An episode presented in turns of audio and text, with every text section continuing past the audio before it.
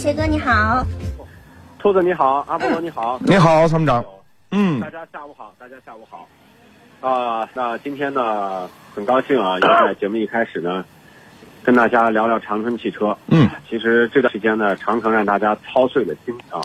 呃，今天线上这位马先生呢，花了近三十万买了一辆长城哈弗 H 九，结果呢，车买回来从两百公里就出现了变速箱的这种异响的问题。那这个问题一直困扰了他接近一万公里几个月。这个问题呢，中间呢，他向长城公司投诉过很多次，但是呢，依旧没有办法解决。在咱们的节目的介入的第四天，啊，那长城公司呢也是派人来到了西安，从保定来到西安，啊，对马先生的车呢进行一系列的检修。呃，从昨天到今天，这个检修的情况怎么样？我们来有请马先生给大家介绍。马先生你好，啊，你好，主持人。哎，你好，给大家讲一下你的 H 九在这个长城的工程师的检测下都发现了什么问题？嗯，这的话，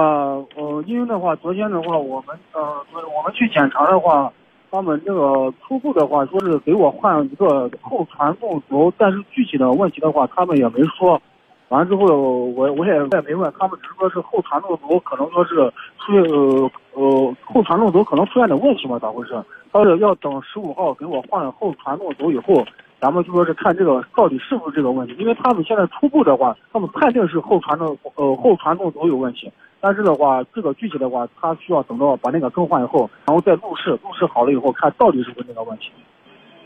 那现在呢，就是等到十五号更换完这个后传动轴，才能知道这个更换的效果到底能不能解决问题，是这样吗？是是的，是的，是的。是这样的。那么在这个更换的过程当中呢，他们有没有除了这个后传动轴以外，检测了车辆其他方面，比如说您反馈的有天窗异响、座椅异响这方面的问题，他们有没有嗯，去关注呢？他们那个天窗的异响最后给我解决了，就说是最后把那个给我解决了。然后后座椅的话，他们初步的话应该是给我换一下，然后看换一下后座椅，看这个能解决不？明白了，就是现在呢，嗯他们也正在想办法啊。对对对，他们说是也确实能看出来，长城也可以说是也算是说在咱们参谋长说车的是媒体的介入，他们也确实很坏的。完之后我也是几天时间，我也非常感谢咱们参谋长说车的栏目节目给我这么大的帮助，不然的话我也不知道等到什么时候。明白了，就是在媒体介入之后呢，长城的这个服务态度还算积极。那好的，对对对马先生，那么在嗯十五号之后，您的维修进展呢，可以继续的来告知我们，我们也非常关心您的这台车的这个维修的情况，好吗，马先生？行行行行，好，的，那我们。先送走马先生啊，请我们的这个呃程姐呢继续把的这个信息做一个登记和跟踪。长城客服还在吗？你好，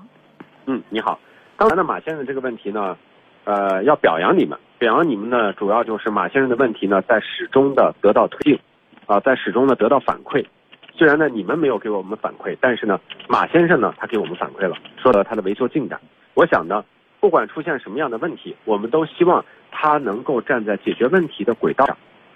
而不是像现在贵公司的哈弗 H 二、H 六出现了空调压缩机走动异响，包括还有就是变速箱异响的问题。截止到今天，贵公司呢，除了在官网上发布了一个最新的公告，说给压缩机延保，那么没有给出如何解决问题的任何的一些建议。所以呢，我还是请你记录一下，不管解决的情况怎么样，哪怕有一丝进展，也都是让我们看到了解决问题的曙光。如果贵公司实在解决不了，也要给媒体告知，我们的能力已经已经达到极限了，我们没有办法解决这个问题了。我们能不能找这个社会上的一些非常呃这个有能力的人去帮我们解决？啊，所以我还是希望呢，就是希望你们能够重视每一例投诉，能够把这些问题呢公之于众，让我们所有的人都能够看到你们公司的努力，看到你们公司解决问题诚意。希望把我的这段话记录下来，再次的向你们的相关部门反馈，好吗？感谢您，已经记录了。好的，那我们的这个记者呢，把这个长城的其他投诉呢，还是通过这个渠道发送过去。因为现在马先生的问题虽然没有得到解决，但是呢，他已经看到解决问题的这个发展。那么其他的几百位、上千位哈弗 H 二、H 六的车主呢，他们现在也非常焦急的在等待他们的车辆的变速箱异响，还有他们的空调压缩机的异响问题什么时候得到解决。我们的节目呢，将持续关注。那我们送走客服请导播呢来接听他。